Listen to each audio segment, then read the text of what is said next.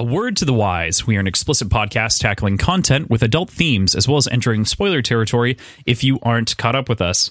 Uh, in both episodes, we released two episodes, three episodes, where I talked about what we were going to be reading for this week, and I messed it up every single time. We are reading through chapter six today, not chapter seven or until chapter eight. I messed it up three times. Uh, so if you read the extra chapter, I'm sorry. We're going to talk about it next week. But yeah, that's that's it. I just wanted to apologize on the front side, but we're going to be talking through chapter six today. So cool.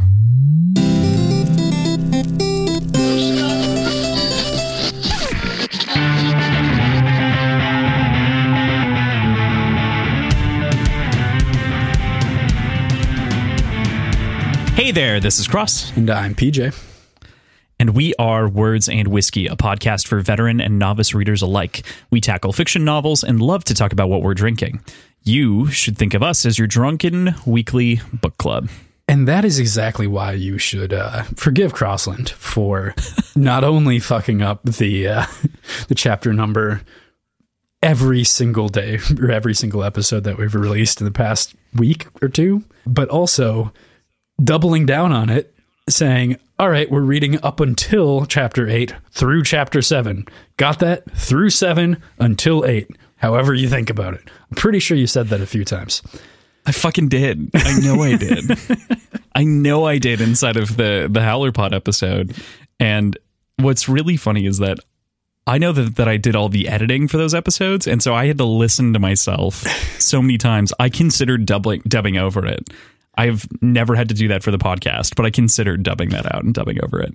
Uh, Crossland called me to like tell me that he that he screwed up this week while we were reading, and I was like two pages away from beginning chapter 7 mm-hmm. I don't think I told you I was that close, but I was I was like just about done with. Oh man, chapter six. So. Oh man, that would have been an entire well it wouldn't have been that bad i've we've done fine. this plenty of other times where we've made mistakes on which chapter it just it hasn't happened since the original red rising book and you know yeah. what that's a great callback because this is basically the start of a new series right like this we are we are truly kicking off the first episode covering actual iron gold today so by Pierce Brown. So I, I will say I think it'd be a mistake to try to start this like start this book without having read the first three. It just it makes it strange to call it a separate trilogy in my head. I don't know. That that's where I'm coming from with it. Like it, it's so dependent on the story from the first trilogy that it doesn't feel like it's a quote unquote new trilogy or new, that's fair new series.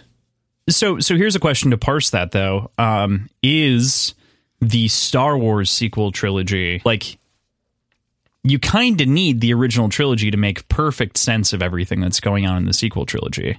Uh, well, I mean that gets kind of muddy. um, I think it. I think it made sense right away because it was. It went four, five, six, one, two, three. Like it, it was a prequel trilogy. Now with the with the sequel trilogy, it's. I I'm going to stick with muddy as the descriptor. I, was waiting for you to try to figure out what you were going to say about it, but uh, no, I, I, I agree with you. I think is the point here. I think that you would be doing a disservice to yourself to start in either sequel trilogy. So for whatever reason you haven't read the first couple Red Rising books, I would recommend you stop here. You go back and read those, and then jump in because there are obviously heavy spoilers for the original trilogy. But I guess I could see where someone could start here. I just, you know, you'd want to go back. You'd read some of these things and be like, well, what the fuck? Why are they talking about like this friendship that they had? What do you mean Darrow sold out all the all the Reds? There, there's a there's a lot of like just interesting feelings when you come across some characters too that you you would not have having mm-hmm. not experienced all of them. So yeah, you might not even recognize a character right away. Yeah, maybe not. Right. Um, we'll, we'll get into that. I'm sure. So before we do that, we should talk about what we're drinking. Just to clarify, though, we are only talking about through chapter six. Through chapter six. Neat. What are you blame Crossland? I've got a gin and tonic, just a straight up, like couple ounces of gin. What is it? Seven ounce bottle of tonic water, a big old splash of lime juice, and an ice cube. Classic. Like just a simple. I, I was running late. I had a bunch of assignments due, like right when we started recording, so I was late because of that. So I just threw together the fastest cocktail I could think of. Doesn't involve shaking. Doesn't involve really measuring it all. I didn't measure the gin, so I don't know.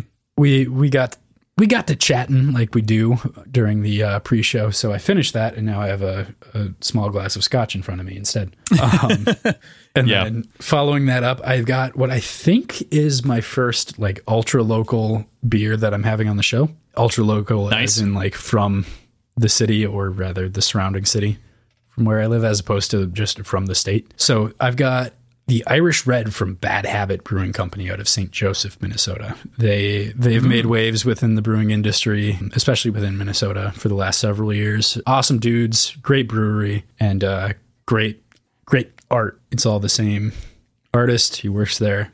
Mo is his name. Um, yeah, just solid, solid Irish Red. That's super cool. I can speak to the quality of Bad Habit from when I've A, been like back in Minnesota, and B, when I lived there. It was just freshly opened, and they had some crazy great beers, including, you know, like the red IPA style is one of my favorites. It's underutilized Mm-hmm. because it's it's just malty and delicious and does not get This is not a red Does not get IPA. made enough. This is just a red a ale. Irish red. Yeah, Right. Irish Red. Right. But yes, they do have a. I, I think they had a red IPA at one point. They definitely did. I remember them having it because I was like, this is just better Surly. Uh, this is just better Furious. Exactly. Yeah. So for sure. Good, good picks. Good picks. I am kind of boring this week in my own way. Um, I'm having another Juan Collins. I had this uh, in the episode with Howler Pod, uh, but it was really good. And I still had a leftover lemon and the tequila and the club soda. So I just did it again. And Nothing I'm not disappointed. Actually, I skipped the simple syrup. There's supposed to be a little simple syrup in this. It tastes really good without the simple syrup, to be honest. Um, it doesn't need the sweet. Good. Yeah, I can. Yeah. I can. I can imagine that. Just kind of like a tequila spritzer. Yeah, basically. It's got like um it really highlights without the syrup, without the the sugar, it really highlights the tequila that you're using. So, if you're using a really good tequila, uh, that becomes, you know, the palate that you're really tasting it through. It's not just a delivery device for a lime flavored alcohol drink, for instance, Yeah, that's, which is kind of uh, what the other one feels like, but Yeah, I can see that. Tequila has Lemon. such good flavors that it can present if- if it's a good tequila that get completely like completely overshone by sugar. So Right, right. Yeah, and that's also why I adore mezcal. With that, let's uh, let's get into the chapters. So the first thing that I want to talk about is the prelude. The prelude is not fucking beautiful. yeah, fine, whatever. Prologue, prelude, preamble. They they can preludes, preambles, and prologues can be very difficult, you know, especially when you're jumping into a new book series.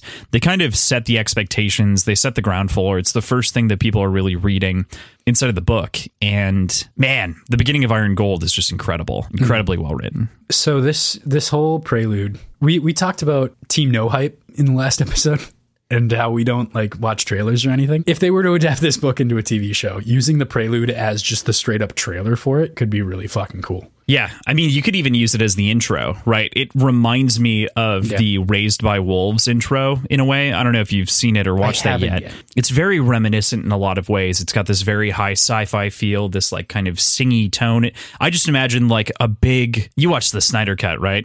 Nope. Did you watch the beginning of the Snyder cut with Nope. the Aquaman scene? Okay. Well, You- within that I, scene, I, I learned that it was all in four three ratio, and I decided Oh, I right. don't want to fucking touch it. fine totally cool all, all that i was trying to harken to is there's a moment there in the movie where uh, there's a i want to say they're norse women. I do not remember the specific region but they're singing like a, a mournful song right? And i imagine you would be panning over these different moments with this just like single mournful song over top of it all. And it would totally work as either the intro or the trailer like you said. You don't need dialogue at all. As the the actual thing itself shows you don't need dialogue. This is all third person which is fascinating. That's an interesting point. I didn't even consider that. Yeah, it's all third person. I think it makes sense It- to me. I I also get like I said, it's it could also be the intro to that show, right? I get very heavy like Avatar when the Fire Nation attacked kind of moments where it's broken up into these four distinct segments: the Fury, mm-hmm. the City, the Bombs, the Reaper. Yeah. you know it. It just has those kind of distinct sectional feelings that you could you could pull off. So, I, what I want to do here to kind of start off the episode is just chat about each of those paragraphs a little bit. So we'll start with the first, which is the Fury, which is about we learn her name a little bit later, but it's Atlantia au Grimmus, the final Fury of Octavia. We don't learn a lot about her, of course. Just we get this image of the families kind of behind her. What'd you What'd you think? Well, there's the a whole- fucking eagle. Yeah, right. Uh, Ooh. so who dat? Who dat indeed? Who dat is that's all I took away from it, honestly. Like that's all I really Yeah. focused on was who dat. Are you curious about Atlantia at all? Yeah, I am. We know we know uh Aja was kind of the really intelligent fighter. Moira was more of the diplomat as far as we understand. So it, it'll be like what what is the sort of strength of Atlantia? Has that been discussed at all yet? Not at all. She was named right here. No, no, no. Um, I know inside not, of- I know I know by name, but Oh no, yeah, her her strength the- has also not been discussed. Okay, I didn't remember if they like talked about sort of the aspects of the Furies in in a an abstract way in probably book two, but I don't think they got that detailed about it. No, yeah, they they only brought him up as they presented themselves to Darrow, which I think is a gift of the first person perspective that uh that we can actually now start to take into consideration now that we have multiple perspectives. We'll talk more about that later, but it is interesting. We now potentially know more than some of our characters do. Interesting. So, the Fury, anything else there? Uh, no, that's what I took. The Eagle. Okay. Yeah, Yep, Screaming there's- Eagle. There's, uh, I guess, what what are the other sigils that are mentioned? Just because there's a centaur, eagle, sphinx, and uh, the crown skull of her father's house. So So the the second paragraph here is the city, which we find out to be Tyche. The jewel of Mercury is described as a city hunched in fear between the mountains and the sun. And I think that that's so fantastic to think that a city could be hiding from the war that's coming, hunched and like cowering. So interesting, so visceral. Yeah, but also like it, it makes it seem quaint and out of the way, probably not on a major trade path.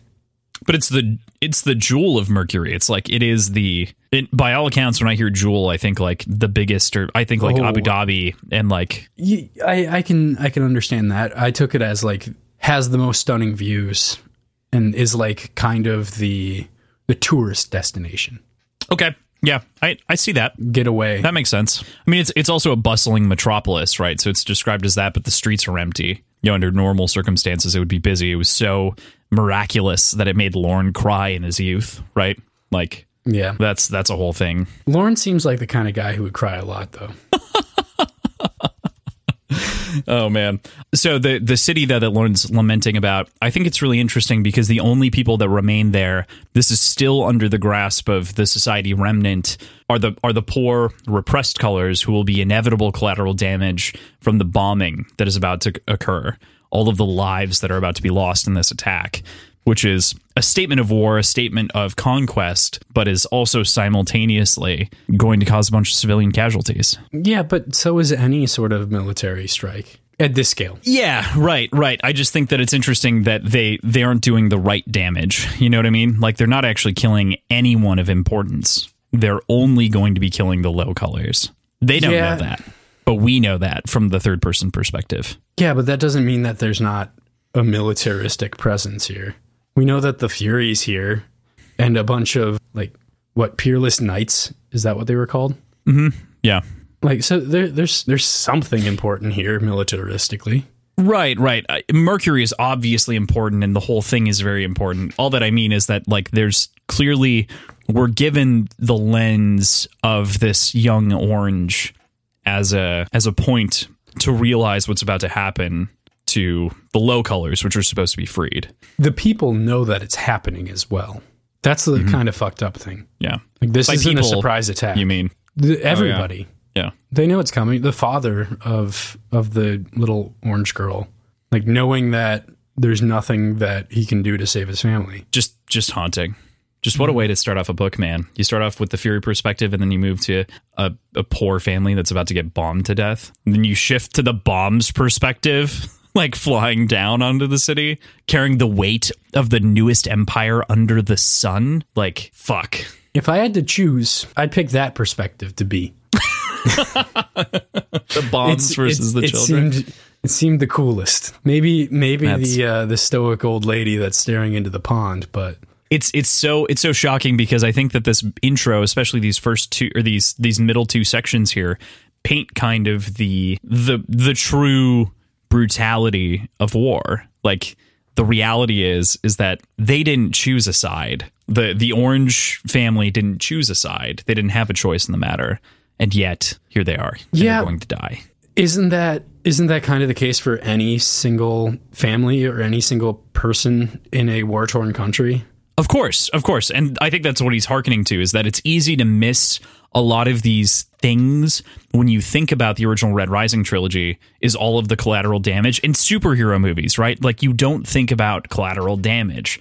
If there's mm-hmm. one thing that I liked about Batman versus Superman, it's that you start in Ben Affleck's Ben Affleck Batman's perspective, and you see Superman and all of the damage that him and Zod do to the city and all the people that they kill, and this is that but for the the republic for the society One could also kind of argue that paying attention to it and and concerning yourself with it is tactically the wrong move and tactically puts you at a disadvantage in the war that you're involved in. yes for sure I, I think it's just talking more to the humanity aspect right Yeah. we're not in darrow's perspective darrow is doesn't think about it this way as we learn later of course when dancer brings it up to him He did um, though. For the long for for a long time, he was he was concerned with the well-being and safety and prosperity of the average person naturally based on his upbringing, but tactically that's he could have done. it's not always the best move he it's never the best move. if I'm learning anything, like if you're gonna win, you're gonna cause collateral damage, and you have to kind of build that callus and not care about it.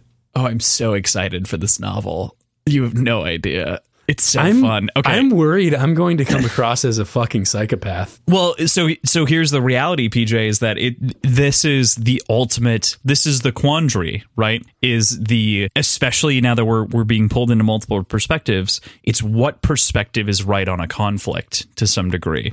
What's the right lens to view war through and revolution and change. And I'm I'm so glad we're doing of course I'm so glad. This is this is really why I want to drag you through the series Can- to get can- to this book. Can I answer that? Because I, I, think the answer is top down and abstraction and loo- looking at the population as as a single organism, not as individual parts. I think that's how you get shit done and how you get things mm. changed. But mm-hmm. being presented with more nuanced and more like Well, yeah, you've got the complexity of the different, the three different chunks of the society or humanity at large not agreeing with each other right. and being separated by values. No, I, It's I- interesting. I agree. Like I, I'm really excited to get into this book, but The debates of this book are so much more philosophical. I feel like I'm gonna know what side I'm on. No, that's that's okay. I I I'll be interested to see. I'll be interested to see because there's yeah, it's it's gonna be a fun time. But I I think that this is just beautiful imagery. Oh, yeah. painting. It, it reminds me very much of the Tony Stark moment too. Keep going to fucking superhero movies today. In Iron Man, when he sees his own like bomb fall next to him with the name on it, with his own name on it, it gives me those same kind of feelings because we're watching kind of this bomb fly by and we see the Quicksilver logo on it. And we kind of have this understanding that we have regular companies that were in charge of communications shift their business production into war because war is also profitable and hmm. Yeah. that that drives that drives Quicksilver at the core. So Mm-hmm. okay, the final paragraph here. We've spent a lot of time in this prelude. The Reaper. There's an iron rain falling with the Reaper leading the charge in his red armor. I, I was I was actually asked by one of our fans to read this line. So this is specifically for you, Blood. Appreciate you asking. I adore this line as well. Men call him the Father, Liberator, Warlord, Slave King, Reaper. But he feels a boy as he falls towards the war torn planet, his armor red, his army vast, and his heart heavy. Oh, it's that it's that good shiver you get from mm. good Pierce Brown writing, you know? It's just it's so good. Yeah. There, these titles, a lot of them make a lot of sense. Slave King specifically is it doesn't necessarily carry the same like positive connotation that the rest of them do. I mean, Reaper No. technically doesn't. Same with Warlord, but given context, it makes sense. Whereas Slave King, it makes me wonder if that is a title used positively or negatively towards him. I mean, it feels pretty negative It does. because he's not he's not the king, right? Like Dancer makes a really big point of that later. You you were not elected uh, to to like make decisions, so I, I'm it- it's interesting. the people that are of the same disposition as Lyria probably call him Slave King. Okay, That's my little guess because I don't think that comes up again in this section, does it? I don't think so. no, I don't think so. Not in this one. I could see how it could be spun positively. what would that he- look like? I mean, he was a slave Mm-hmm. for all of his life, and he he rose to almost unlimited power within the society. Right? Yeah. Yep. There is a strange kingliness about him. Yeah. Whether or not he Yeah. wants it, people treat him that way. So, anything else in the prelude? Oh, I mean, we didn't even mention it. The the little orange that gets blown to smithereens uh, was um, trying little Reaper scythe in the in the fogged up mirror, fogged up window. Oh yeah. she gets uh, obliterated. Which is even worse because he believes in the revolution. Thank you for reminding me of that moment. Christ, We don't know that she dies. I'm depressed now. If all right, This all right, first hear me- section is depressing. hear me out. if if uh, what's her face, the uh, Lyria? Atlantia, if she survives this, which I'm thinking she probably does, if she survives this, maybe little orange girl does too. It's a. it's She's in a fate- house as opposed to just by a lake. Feels more protected. Yeah, I. I mean, maybe. I guess the reality is is that we know that it, Atlantia took Atalantia took Thrax's arm in battle, so that has to happen between point A and B because time passes between the prelude and the B. Maybe beginning. she gave that arm to little orange girl. I don't think it was a gift. I'm going with no, No. All right. no. Well, in that Uh, case, let's keep going. Yeah, we're, we're Shooting definitely down keep my rolling here. ideas. All right. Yeah, this this one time, this one time. So we get into part one, wind, and we've talked a lot about uh, we've we've joked and jested a lot about intro quotes, uh, and I do find it funny ultimately that this quote here at the beginning is a quote that is from outside the novel, while all of the rest of the quotes in the series are in universe. But technically, anything that happened on Earth before the Conquering is in universe. So That's bullshit. I don't give a shit. Know it. Uh, it's so good though. So the the quote here is Okay. there is a okay. poor, Let me let me poke a hole in that theory though. okay Right now, we are in this universe. correct Hy- hypothetically, based on your argument, we are also in their universe. So, in their universe, we, several hundred years before them, have a book about them. Dude, I can't wait until we read the Dark Tower. can't wait to talk about multiverses in a really big way. Oh, dude, I do, I do love multiverse, as as you know from Yeah. us reading uh, Blake Crouch together. yes, yeah. Which is the entire concept between behind the Dark Tower, which is why it's incredible. Anyway, yeah, okay, fine. The obviously this book wasn't published. It's not really our Earth, but we can assume up to a certain point that it was our Earth. We know that the the 21st century fucking what was it called? The aesthetic of the 21st century that fucking um Ostentationism. Ostentationism, that's what it was. That Quicksilver and all the silvers kind of worship The more and more I think about it, the more I think it's just like surreal memes Like that's that's ostentationism. Is just surreal memes. and like strangely depressing works of TV show, like strangely depressing forms of media that continue to evolve and adapt. Like Craig Mazin went from Chernobyl, which is an incredibly depressing real event, to now creating the Last of Us series, which is an incredibly depressing zombie post-apocalyptic thing. It's just like it it escalated. It got worse. anyway, Would you would you so say the quote here, that shit escalated? I would say that PJ. I did I do hmm. think that shit escalated. Hmm, interesting. So there's a poor blind Samson in this land, shorn of his strength and bound in bonds of steel, who may, in some grim revel, raise his hand and shake the pillars of the commonweal wheel, till the vast temple of our liberties, a shapeless mass of wreck and rubbish, lies. This poem is so clearly referencing what could happen to Darrow. Oh, certainly. Right. I would like to point out to everybody listening that in our notes, Crossland, instead of common wheel, it is woman wheel. Which is why I stumbled over it. Just just wanted to call you out for that one. yeah. Is it is it actually supposed to be common wheel? Yeah, because it's it's a poetic it's a poetic form where it removed the th for wealth because it couldn't use the additional. Um, Everybody, let's let's get into what Crossland and I argue about all the time, which is rhyming. we're not talking about near rhymes. We're not talking about near rhymes. I know, not- but this is- Crossland this is isn't a one near that goes to bat for near rhymes all the time, and I won't stand for it. Uh, this feels like that nerd bullshit. goes for to bat for.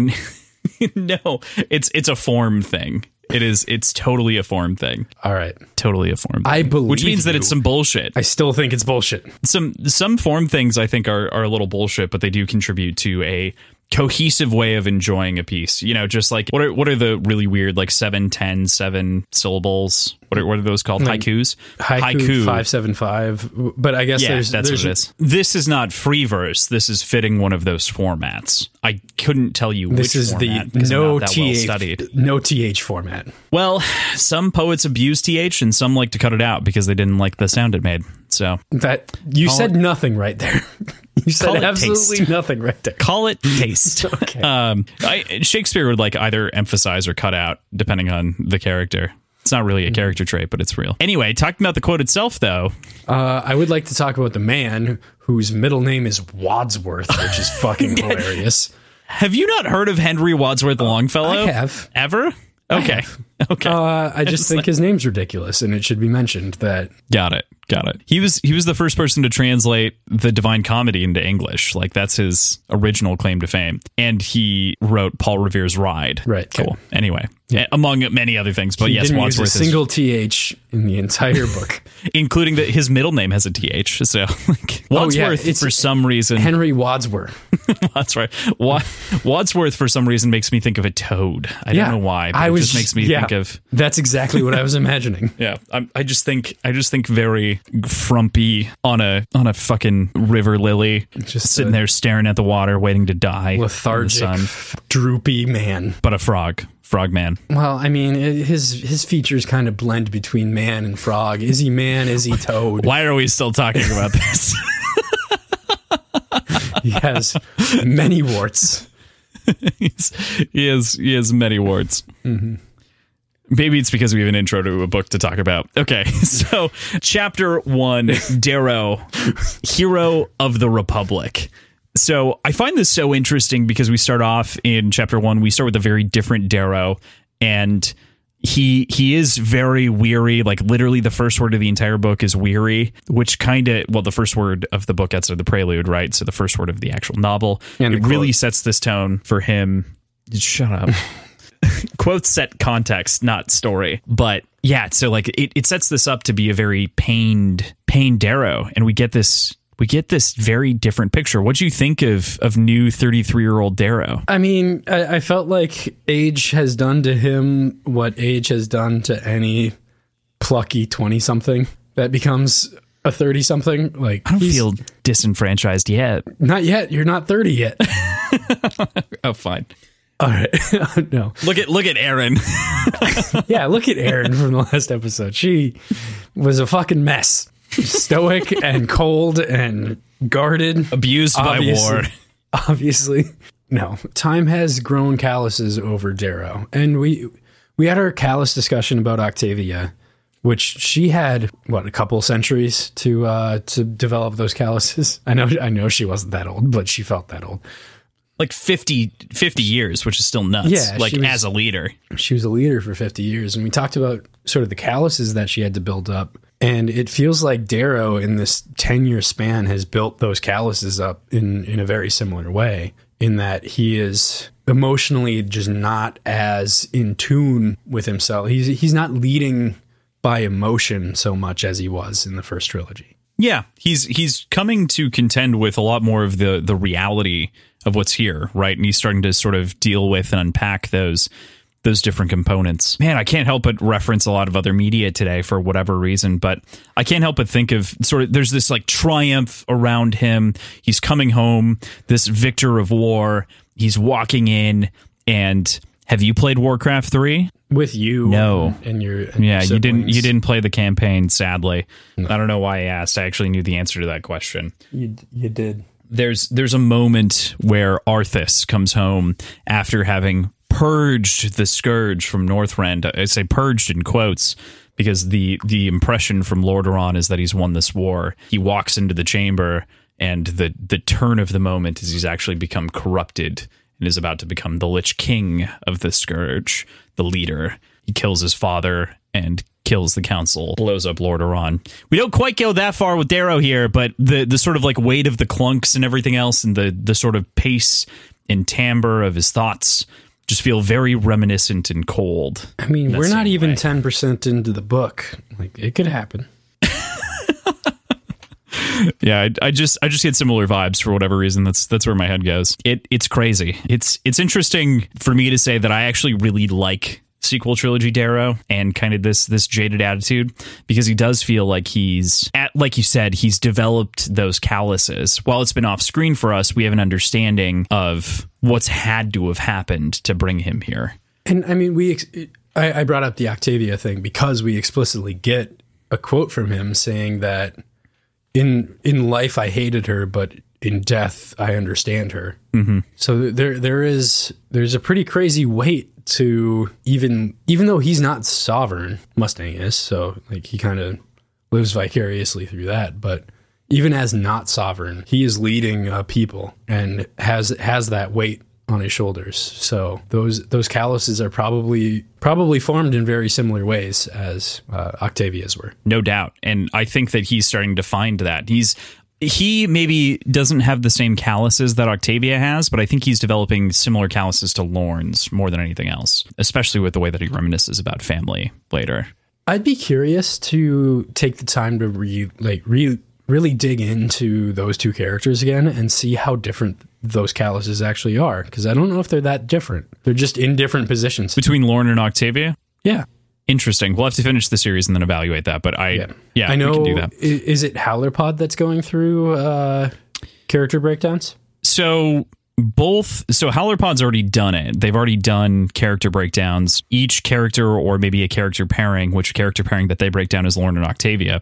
They take like an hour and a half to go through two or three characters and talk through their whole arc throughout the series. Hail Reaper is also doing character and moment breakdowns as they're moving through, but they're doing them kind of book by book. Okay. Uh, so I assume by the time they get to Dark Age, they will do breakdowns including those components as it stretches throughout the series. It'd be interesting to to see either of those podcasts do see their see their breakdowns of Lorn and Octavia side by side and see what what they glean off of that. Yeah, yeah. I can tell you that you can't listen to those episodes. Oh, I know. I'm well aware. Okay. I'm just like I, I finally had actual tangible interaction with some of the people, People in the community. in the community now, as opposed to just you doing it. So now I feel True. connected Yeah. in a way that like I, I fair. feel like I'm able to talk about this now. You are very able to talk about this with me at whatever point you want. And sometimes we do it in front of a microphone. But that's Well, we- that's fair. I totally understand. We always do it in front of a microphone, as whether or not we're recording. so we're introduced to a lot of characters here as well with familiar bra- backgrounds, right? We we talked about Atlantia au Grimmus. Um, Atlant- My God, I'm going to pick a way to say this. It's it's. I think it's at Atalantia is the way that it's spelled. Atlantia. A-T- A- It could be Atlantia. I don't. I don't think so. I think it's Atalantia. Atoll Lantia. Yeah, it's it, okay. It, it's it's a weird one. I'm not 100 percent on how to spell it. Anyway, Atalantia au Grimmus, daughter of the Ash Lord and the Final Fury. We we also learned that she took a new character as well, Thraxa au Telemanus, who's alluded to in the previous series but not strictly named. Her arm in combat, so Thraxa has a metal arm, very um very cyberpunky, very good. And another Telemonis. But so why we- not carved? uh, that's an interesting question. Why not carved? Maybe because a metal arm might be better than a carved arm. I mean, it should be. It should be, right? I would think. I would think that anything bionic is better than puny mortal form. But Flesh bones. Yeah, I, I would. I would generally agree with you. I think the other part of that conversation is on the battlefield. You're not going to have it carved necessarily. You would have a metal arm, perhaps ready to go. You know. uh, ready to go. I don't know, man. That's a that's a fucking surgery. Well, yeah, a yellow is going to have it ready to go versus like you've got a whole like rehab process with like it's not like you're going to plug and play after you get your arm chopped off. I'm not saying that. You're going to have a surgery to put the metal arm on. You're going to have a little bit of rehab, but I can't imagine it's what Darrow's gone through with the carvers, right? Like the the intensity of rehab for a metal arm is going to be lower than a a full carved arm. Cuz you got to like work that thing out otherwise you're like a big buff like like the the masturbate meme, right, where they just have giant jacked right hand right arms. Like it's totally I- what it is. We're uh we're introduced to a lot of characters like I've said before. I really like Thraxa as a character. She's very she's a different female. She's another different female from Victra and Mustang. And you ha- I have to give Pierce Brown props for having so many multifaceted female characters inside of the story that all um, have entirely different personalities. I will say she seemed to fill a similar role to Holiday in disposition. Hmm. We haven't Interesting. experienced her that much yet, but she seemed to kind of have like carry herself in the same sort of tough badass kind of way. Yeah, that's that's fair. I think that she is a tough badass. She also comes off a lot like her mom, Niobe, who we're interest, introduced to later. But she feels like you understand where there's intellect inside of the uh, the Telemanus family. Man, I just feel like I totally threw Kavax under the bus there. But eh, at the same time, I, I feel like I'm kind of correct there. Kavax You is very right. wise, but not necessarily and and knowledgeable, but not necessarily the most intelligent house or family. Yeah. But Niobe lends an entirely different lens, and Thraxa adds to that perspective. Daxo, of course, also being very intelligent. Uh, we're also introduced to Wulfgar, who's an obsidian who was there in Golden Son during the reign over Aegea. Sevro was the one who gave him his razor, another moment between obsidians and Sevro. Was that actually documented? Wulfgar was not named, but No, no, but- I, but I actually I don't I don't think that whole moment I don't think that moment's documented. I think that this is an addendum. Hmm. Like we didn't see it from Darrow's perspective because Man, if Darrow was leading not- the If, charge. it- if it's not in the first trilogy, it's not canon, man. You can't go back. Fuck and you. Shit. it's not really retconning. it's just describing more closely. It's filling in the blanks. I know. Yes. No, I'm, I, I I get I get what you're saying. I am though. a It- first trilogy purist. and it's it's the only opinion you can have right now, to be honest. so I believe that all that's happened is what has been explicitly stated on the pages of those books. and the new book that we're reading. So uh, That's blasphemy. Sevro and Sefi, and in the end, we see Mustang, the sovereign, with a new dawn scepter with the 14 pointed symbol of the Republic, the star that we see on the edge of this book. It's great to see a lot of the familiar familiar characters, you know, to kind of see them all come back. But the the clumps the clunks eh, as he climbs the steps have this physical weight between his like constant humming thoughts.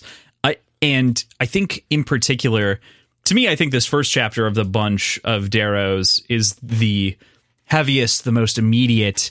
A lot of the rest of it is is still really good, still really important, but this really conveys what time has done to our main character. The weight of a year away from home, away from his family, as he like clunks and he's thinking about it and he's like he he's just weighing all of these different things, these different losses that have happened, while everyone around him is cheering the victor's return home for a conquering of a planet. I mean, it, it's a little bit of a different take on a triumph, huh? Yeah. Yeah. It's a it- like a little bit like maybe 20% different. Like it still feels like the old society because this doesn't feel I meant more through through Darrow's eyes and how he's Oh, perceiving yeah. it. Yeah. Like it, it is not the pomp and circumstance that that he kind of took in the first time, which ended in yeah in golden son right That's that's the other thing is going through a triumph when last time you did this, half the people you loved got fucking murdered and you got taken and put into a box for a year. Yeah, I mean, there's the assumption that this maybe happened each time a planet was conquered, like when they reclaimed Mars, Oh, when they that's a good claimed Earth. Um, but I don't. I think your point stands though, is that Darrow's used to coming back and being afraid of whatever the consequences are for whatever the actions he decided, right? And this time, he he understands that he went directly against what the Senate wanted to do in relation to what had to be done for Mercury because he made a decision that was out of line. We don't get that until later, but he's kind of also bearing his head because he knows he knows what's coming. Yeah. I mean, they voted on it. And they voted against doing this. Right. And Darrow was like, fuck it. Omnis vir lupus and did it anyway. I mean, that that excuse only works a couple times, right? Right. Right. Yeah. Only a handful.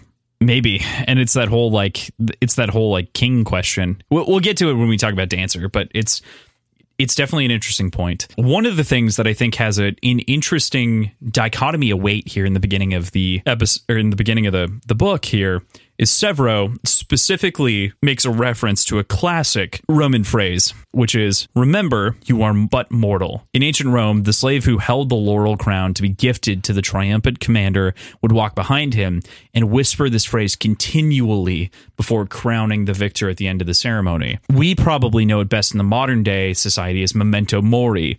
It's a common phrase in a lot of different sci fi pieces. It was used most recently in the Punisher show a couple of times, but was definitely brought back to life for the most part by Stoic Ryan Holiday and is a classic refrain from Epictetus, from Seneca, from Marcus Aurelius, and is generally considered like the calling card of Stoic philosophy. I, I really like it from Sevro specifically because it appears to have a little bit more bite when you understand that the intent is for it to be a humbling phrase. Like dude get out of your own fucking head. It's not that big of a deal. And and that kind of shit like that's clearly what he's playing into. But at the same time it carries that historical weight that i'm sure that darrow's imparting into it which is you know Sevro's doing it as like a jab as a joke but darrow is internalizing that as the the weight of the crown that he carries. Yeah, I and I, I think I think the weight of the phrase itself kind of lends itself to additional interpretations. But memento mori is, as far as I understand, based on like me not being a super like well read Marcus Aurelius scholar, but being connected to you who talk about Stoicism all the time. Like memento mori is what I think of when I think of Stoicism. So having that phrase, but not being like intricately and uh, academically linked to it, I can think of so many different ways that it can be used without necessarily like falling in line with what it was actually intended to be used as. You know, like it, it Yeah. is, it is it is a vague phrase that has very specific connotations, but you, that only matters if if both people listening to it or saying it are well read enough to understand it. This this is interesting because I totally agree with you. This almost feels like an inside joke or an inside commentary between Pierce Brown and the readers if you know that it's a stoic phrase. But he says it in English as opposed to saying it in Latin so that it still plays off kind of like the joke that it should. Yeah, exactly. So it, it there's a dichotomy there of how you should approach the response to that phrase and just really kind of digging into the characters' backgrounds to understand what they would think of that phrase without the necess- like without necessarily the popular connotation of what memento mori means in stoicism. Yeah. No, exactly, exactly what you're saying. It's it's about the connotation of the moment, and it's not. It, it's it's an interesting like that entire paragraph plays kind of like a dual hander where it's you know if you know you know if you don't it still works. Yeah. It's it's interesting for sure. It still works, but it could work in a way that's not necessarily like in line with the ideas of Stoicism. If we take it without any knowledge at all and you're just reading it, he's like, dude, remember, you're just a guy and you're gonna die. Is as far as like bringing it into like contemporary terms and contemporary as in like the last five years, because this isn't that contemporary right now, but is YOLO just memento mori? Uh, but with, with a little bit more like uh, risk involved. Yeah, YOLO YOLO has an implication of taking risk versus memento mori has the connotation of there's like a humble connotation of leaning before your life and understanding that your life is limited. So like YOLO means like let's go actively do said thing versus memento mori is a reflection of why don't you do things? Why don't you So choose to celebrate moments that or feels- humbling itself as well? That feels like you could you could argue they're the exact same thing. Like I, I'm not saying that they necessarily are, but you could argue it in that I think context is really important. Though. context like is you could, important, but YOLO could be memento mori in a completely different society that didn't use it as a, a an escapist ploy to go do drugs in a bathroom. you well, know, I like- mean, but what That- what ancient Roman didn't want to go use drugs in a bathroom? I feel like every one of them did. But but memento mori wasn't said in that context. It was said by slaves to the conquerors. you know, like that's that's Do you the think context. they didn't want to go do drugs in the bathroom? I think they did. My my point is don't don't watch life kind of pass you by. Live it. Kind of feels like the same core argument to be made. Yeah, but remember, you are but mortal. Is Yeah, like you're you're not going to you're not going to be able to reuse this time. Like you're going to die. Do something with your life. yeah the it's so i guess the difference is is it doesn't actually push you to say do something with your life right? That's the difference between memento mori and yolo. Yeah, is, it's is the is the shove to do something proactive. Because memento mori is used in the context of this shouldn't bother me because i am only mortal and or or like this isn't my kind of stress or you know i can only choose one thing which also feeds into yolo. So there there are components. There are definitely like if we're talking about a venn diagram there are moments inside of the middle but they don't perfectly overlap. I like to think if it's a Venn diagram, memento mori is like the big circle, and YOLO is entirely encompassed by it. yeah that that also works actually. It would be a what is that a concentric circle? Concentric, yolo fits into memento mori but not entirely. Like it doesn't entirely equate itself to it. Correct. Correct. It doesn't. Yes. Yeah. We still have to talk about showing up at the Senate chamber. Oh, yeah. uh, so Darrow walks into the Senate chamber, sees his wife. He's very happy, and 140 senators, some of which are not very happy. Yeah. But his wife, Mustang, very cute, looking very cute today. Essentially, just says sup, and he says sup, and that's the end Basically, of the it, it's just like, "What's up, wife? What's up, husband?" And that's that's it. Yep. So we go into chapter two, though. Chapter two, which is again from Darrow's perspective, father. We're introduced right off the bat to Cedric Q Plateau, and we get a look behind an interesting curtain. Despite a decade after upending the society, he himself still has trouble breaking habits, and I think that kind of speaks to the larger problem that would linger post revolution is that the the lower colors, the lower castes from gold are going to have a tough time changing behaviors. And mm-hmm. that is only made very clear by the Dominus Sir bit that So- happens. it i don't think it's necessary it's been 10 years I, I think the habits thing should have been passed by now it, this reads more to me as kind of a meet the new boss same as the old boss kind of deal mm, An equivalence. yeah, like it, yes there was an overthrow but from from his perspective what's actually changed Man, that's interesting because now you're dividing it by the high color line, and the high colors maybe don't view it as a serious change. Well, the no not necessarily color though that's the thing is it doesn't have to be by color it can still just be by station without necessarily like all that happened Yeah. was you're not necessarily defined by your color but hey you're good at this you're and there's still classes So like you're you're not necessarily locked into this line of work as your color, but I mean, you're good at it. So will you do this for us? So, okay, so what you're telling me is that Quicksilver basically by being the father of the sons of Ares made himself a gold.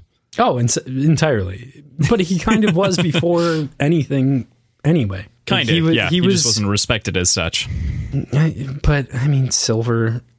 He was only not respected. He was. Res- I don't know if I agree with that at all. He was the most renowned Silver, hands down, and was more renowned than most golds, even within the peerless gold society. He he was within the the top 0.1 percent of gold society.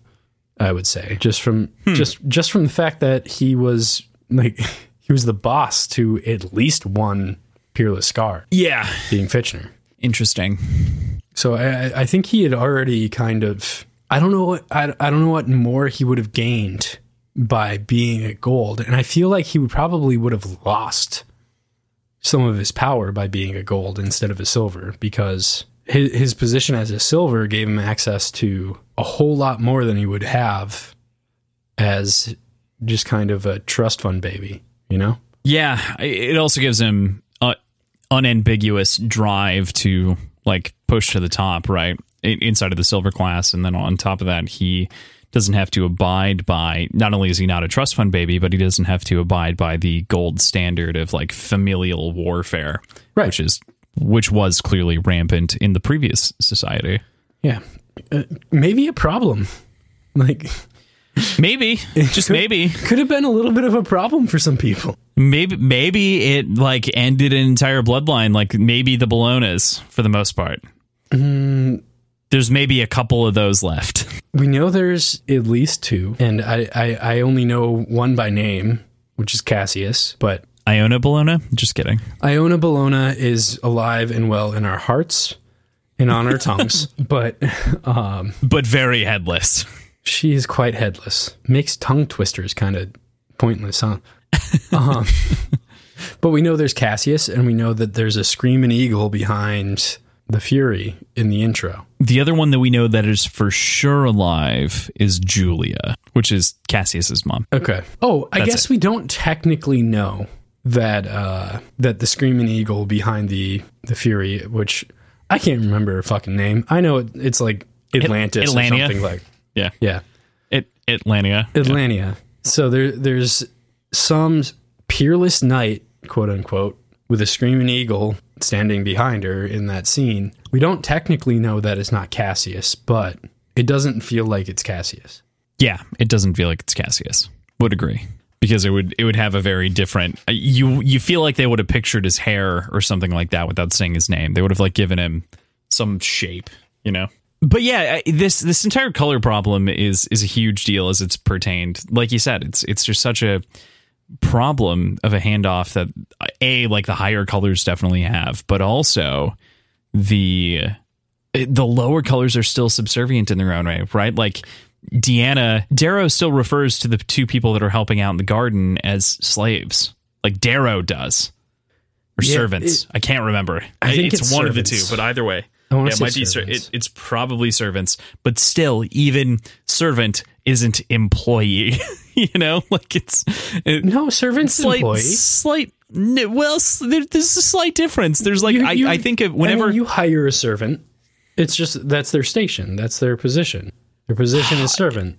to me, servant implies indentured servitude as though they're paying something off. Um, I do understand what you're saying. Servant also potentially means that they're provided like housing and lodging inside of whatever, but that still feels like it's not as politically advanced uh, or like societally advanced as I wanted the society to be. You know, the the republic post society. I don't know You if know? you can do that. Like I, I, I don't see a way for Wants and reality are two very different things, right? I agree with you. Right, but just you you have a shit ton of your population who have been undereducated or uneducated entirely. You have such a large society that you re- need like you need people to continue doing the work that has been done by slaves because otherwise, like society as it is will cease to exist, and like the, there has to be some sort of transition, but you can't just go from slaves and and menial workers to everyone being on a level playing field because that's like that's just not how society works. Like, it, it just won't work that way. You need you need the people on the bottom of the of the heap to keep doing what they're doing in order to keep keep everything going, you know? Yeah, and I think that's also why Lyria's perspective is interesting, is because ultimately there's she's the perspective of, of what Deanna was warning against in the original trilogy. entirely. It- like she is exactly what Deanna was war- warning against. But at at the same time, she is in a different place, and she would call it a worse place. And a lot of people would, but at the same time, a lot of people would say it's better. Either way, she's not making any fucking money. She's not making any difference. She's not doing anything for the for the good of the society herself individually because she she wasn't a miner Like she she was just kind of. What was she even a worker? Did she even do any work within the colony? I don't. I don't. Yeah, think yeah, silk threads, I believe. Um because I believe all most of the women were thread women. okay. Well, that makes a little bit of a difference, but that filled up her time, so she didn't have anything to worry about, or she didn't. She didn't have time to worry about everything else. I guess is where where I'm coming from with that. Right, which is where Darrow also opens up and briefly mentions a little bit later that like his mom was kind of abusive because of the loss of her father. Like that was that was interesting. That was a wide swing that I didn't expect. Yeah, it's it's just a was she better off?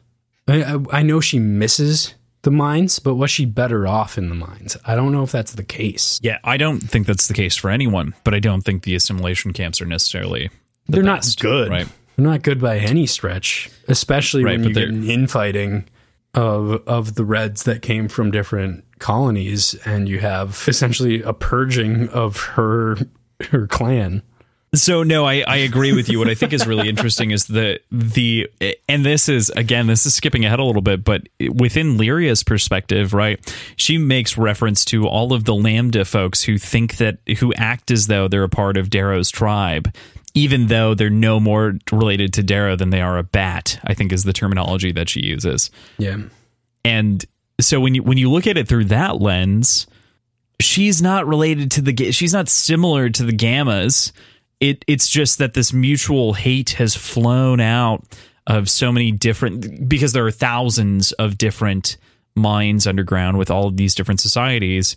There are going to be groups they've been they've been armed by society to hate each other because they're working towards earning the laurel and only one group gets the laurel. And so Well, but we, we been- know we know that Gamma was working with, or in some in some respect, Gamma Right, had we- the had the uh, sort of Gamma and Lykos, Favor. right? Gamma in Lykos for sure had favor, had the favor of the society, right? which we don't hear her talk about that at all. It might not have been true in every mine. They probably pick mostly the the mine that drives the highest average, right? That would make the most sense. From if you're looking from like a copper silver perspective, the way that they're going to manage that is like No, it, it, if you're gonna do that, you're going to actually like award the laurel to the person that like provides the best, like provides the most. Like you're going to have a fair fight if you're actually going to reward actual like tangible uh, results. The, the we, we we talked about this with uh, with Alia and how like across every color the society has a favorite slave. true. I would have agreed with you without that sort of perspective of the fact that Alia was in like Alia knew everything. She was in conversation with the Golds, but felt like I guess give like I guess we just don't get that from Lyria, right? no because Like, she's she's not part of the leadership, but she was living yeah. effectively and relationally kind of a cushy life within the mines being part of Gamma. We don't we don't We don't really know that. necessarily know that. But I, I see what you're saying when you extract it from the Lykos situation. When when you're like when you extrapolate from what we know about what was going on in Lykos, that makes sense. So All right. she she was not. I'll bend a little bit. Lykos. no Lagalos. she was from Lagalos, and Gamma. Is there any actual familial connection to Gamma of Lykos? No, that that was that was the whole point about the the Lambda House claiming as though they're related when they were not related at all. Okay, Because a lot of the Reds are not related. I'd be curious if there was a similar structure with Gamma in in their mind. Yeah, it's it's interesting. I think we can we can chat more about that when we get to Lyria. Let's let's wrap up with the, the man. This episode today is all over the place. We've got a lot to talk about inside of Darrow's perspective, and I'm super glad that we're having these these complex conversations about the color and the hierarchy and the systems because I think that really comes to the front of the story to some degree at the beginning of Iron Gold is the way that a lot of the shit actually works or doesn't work and functions, which is part of the reason that I I love this book is it feels like it's a class on ethics and philosophy at first, Yeah, which is cool. yeah, entirely. It does. So and then the children, right? We we go from Cedric to the children, and I love how casually Sevro and Darrow bet the war trophies, like trading cards to gamble with on small things. And Darrow's kind of like not feigning interest. He's he's kind of like feigning interest. He's like, no, I'm not gonna I'm not gonna give that away for that. Like, no big deal. I'm not gonna do that for that. But if you gave me the the ivory tree of Falthy, maybe maybe I'd do it. And then they he takes the bet. And it's just to me that's that is a moment where you finally see Darrow and Sevro again as they were before. And it kind it just feels good. It's just it's a good moment.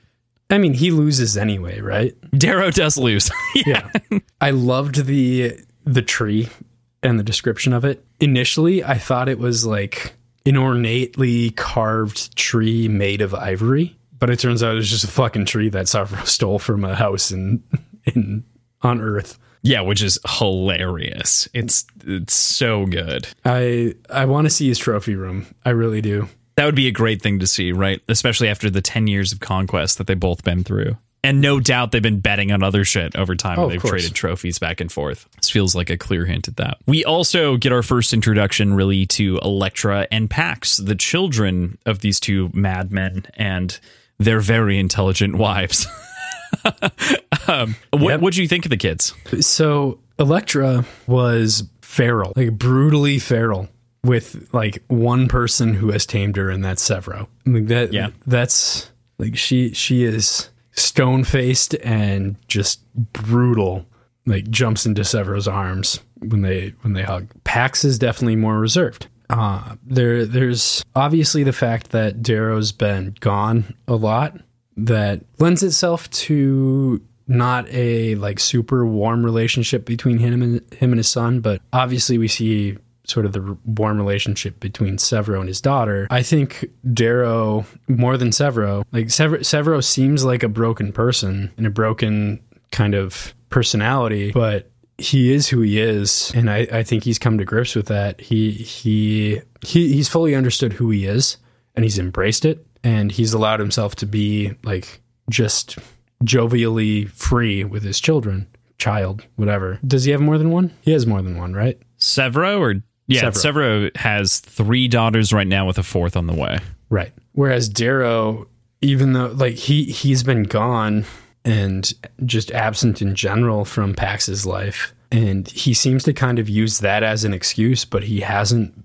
Like he he, he is historically very kind of in his head and hasn't been able to be honest with himself about who he is and what he thinks and what he does. So I think that kind of feeds into the distance that he feels between him and his son. Especially what like especially because he knows like he, he talks about being away, but we know that Sevro is uh, he's away at the same time. In in the same way, in the same station. There's something more to the to the distance between him and Pax than just just the distance itself. Oh man, you killed it. That was so good. Yeah, I got. I've. I have nothing to add there. There is there is a strange sort of foreign aspect to Pax and Darrow's relationship that I think that you you described well, and there is a Why, meanwhile, we get the comparison and the dichotomy of the familiarity of Electra and Sevro. Like if if Darrow's not going to be open with himself about who he is, he's not going to be open with his son about who he is. And Sevro is unabashedly Sevro. Oh man, what a good call. It's as though Darrow's lying for years and years and years maybe impacted his personal relationships in the long term. Yeah. Yeah. Who would have thought? Interesting. Who who would have thought that maybe not changing your behavior earlier mm-hmm. and choosing to yourself, not being forced out. That's the interesting thing, right? Darrow was forced out. Darrow never chose to reveal his heritage or anything else. He he was forced to. The Yeah. only person he chose to reveal it to was Ragnar and and Mustang. He did tell Mustang, but tech, I mean, and that makes Kind sense for their relationship. He did he did tell Mustang. He was very open with Mustang. Very he told Mustang I don't I wouldn't call him very I, I wouldn't say he was very open with Mustang. Well, I don't think there are a whole lot of lies between him and Mustang. No, but but there it, I I never once got the idea that anytime Sevro Jesus, anytime Darrow um talked about who he was and talked about him being a red and talked about like overthrowing the the sovereign, I never got the idea that it was just to bring somebody into the fold. That's fair. Like, That's fair. It, it, it always seemed like I need this person, so shit, I've got to tell him what's going on. That is very much the the sort of rationale, especially even with Ragnar to some degree, right? Is it wasn't I need this person, but it was like I want him to be the leader.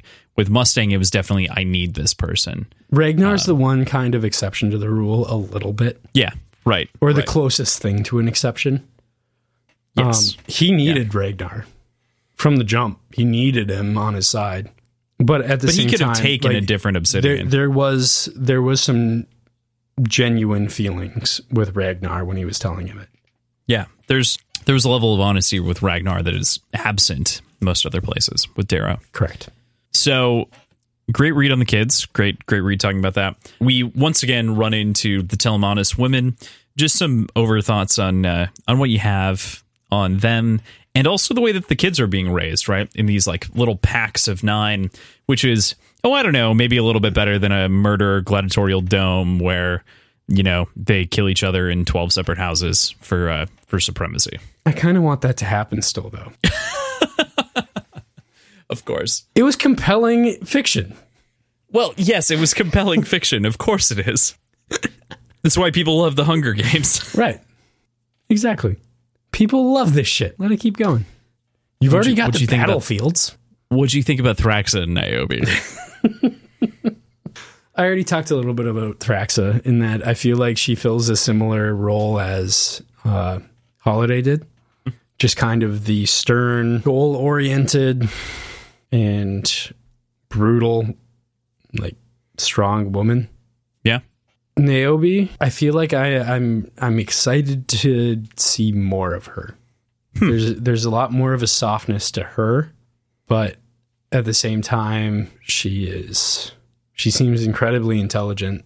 I, I just I, I, feel like I haven't gotten enough with her to really get a grasp on who she is. Not that I've gotten a great grasp on Thraxa either, but she seems to be a little Yeah. bit more wear your heart on your sleeve as far as personality goes. That's that's definitely I, I think it's a good comparison um, and a good read of the two of them.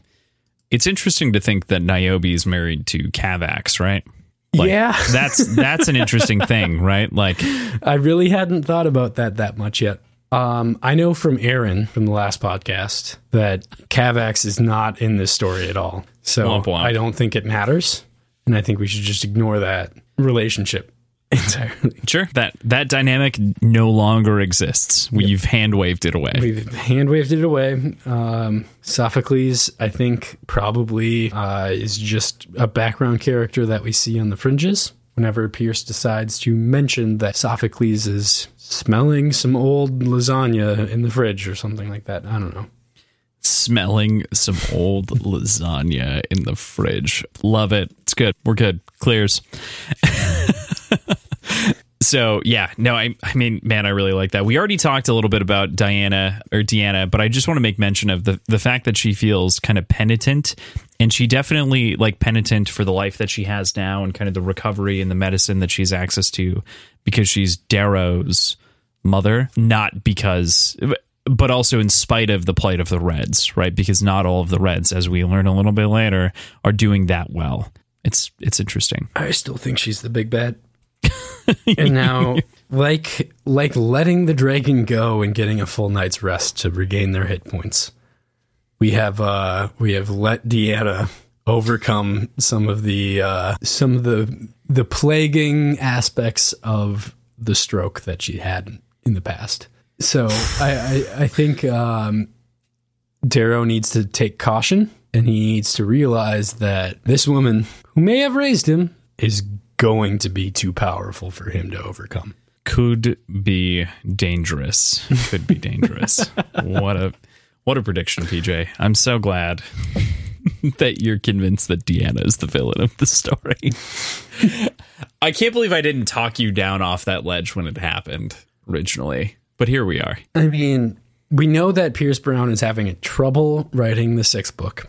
He just scrapped whatever he's been working on. It's not going to come out this year. It's because he hasn't realized that Deanna's the big bad. But I got you, Mr. Brown. I got you. She's right there. That oh man, the secret, real, original leader of the Sons of Ares the whole time. just, but also playing on the sovereign side. You know, deep, deep, long game hardball. I mean, I could see that being faked. I mean, anything and everything. okay, maybe stretch that too far. Okay, uh, but Dancer is also working and toiling in the same garden that she is, and that begins. Okay, so thinking about Dancer, they have this conversation about the war effort and a number of other things, and they they have this very open conversation about kind of power um, and power dynamics inside of the society. That being that Darrow is not an elected official, first and foremost, and is disobeying the orders of the elected officials. He perhaps did the right thing by taking Mercury, but did not do the right thing by disobeying the orders. Did the right thing in his own mind by making the executive action. But what do you think?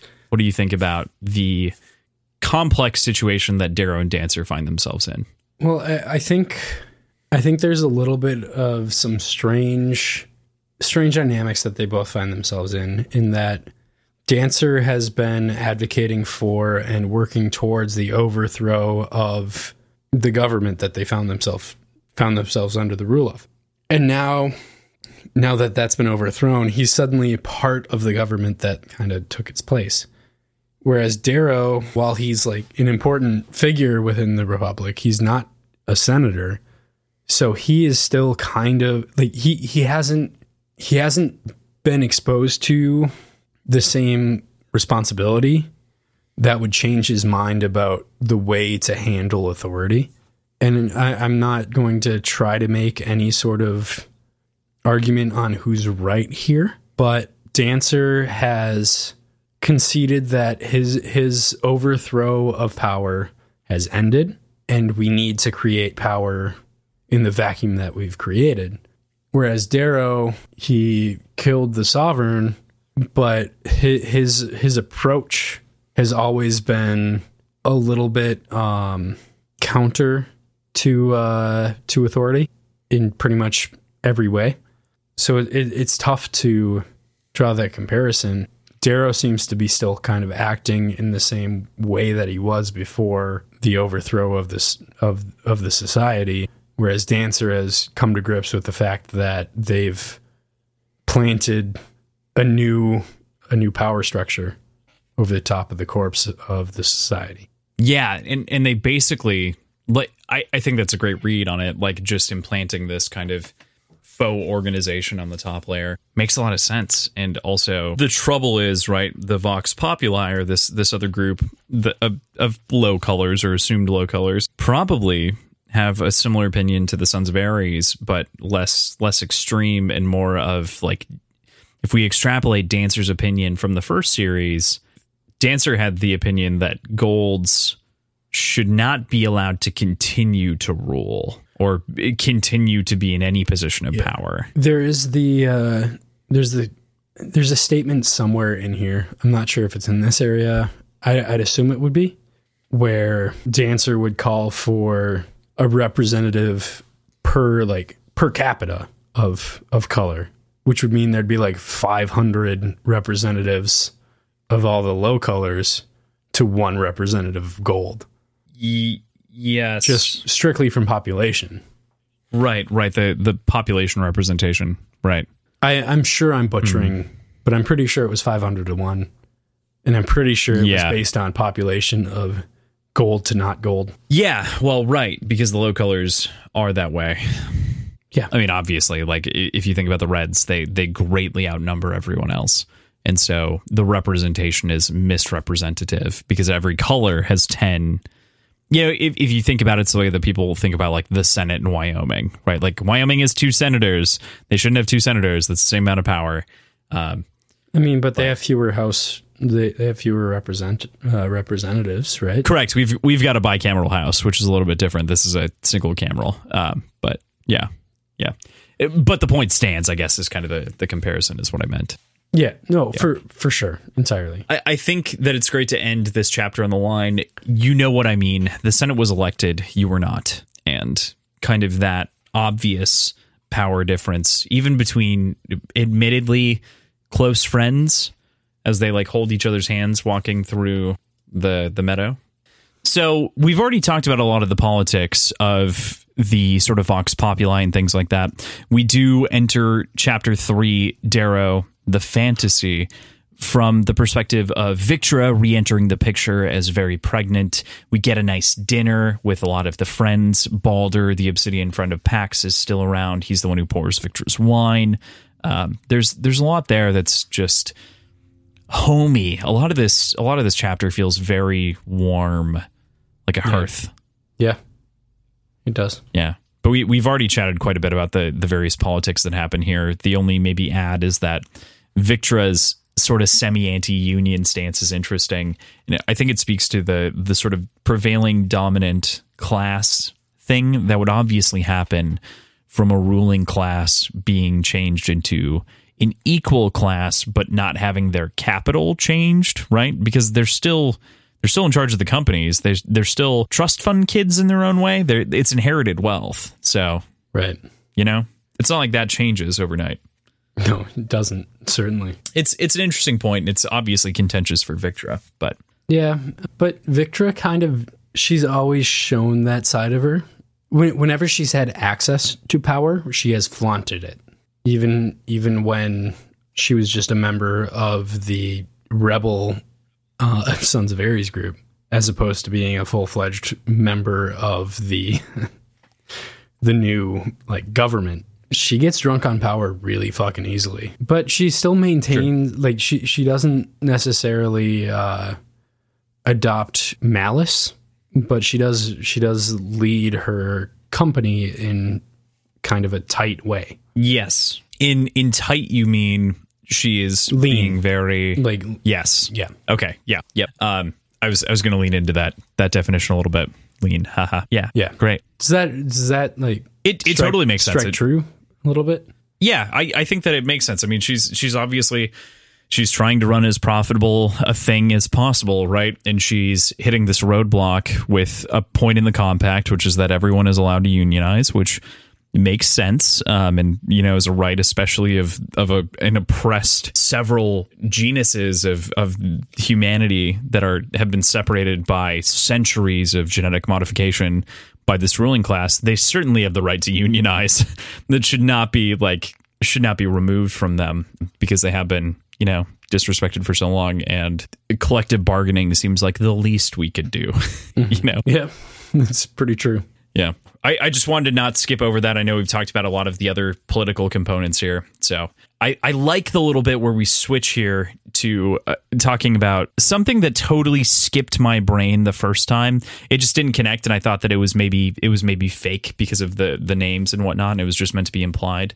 But uh, Daxo says it was a bit like a Hieronymus Bosch painting "Come Alive," describing Quicksilver's posse going to, I think, the theater. Bosch is a Dutch artist from the late 1400s to the early 1500s, which is interesting from a time frame perspective because I forget that like art is fascinating in the way that it's really timeless, like really good art, and Bosch is a really good artist. There's some fucking weird shit in his It's paintings. it's it is very strange.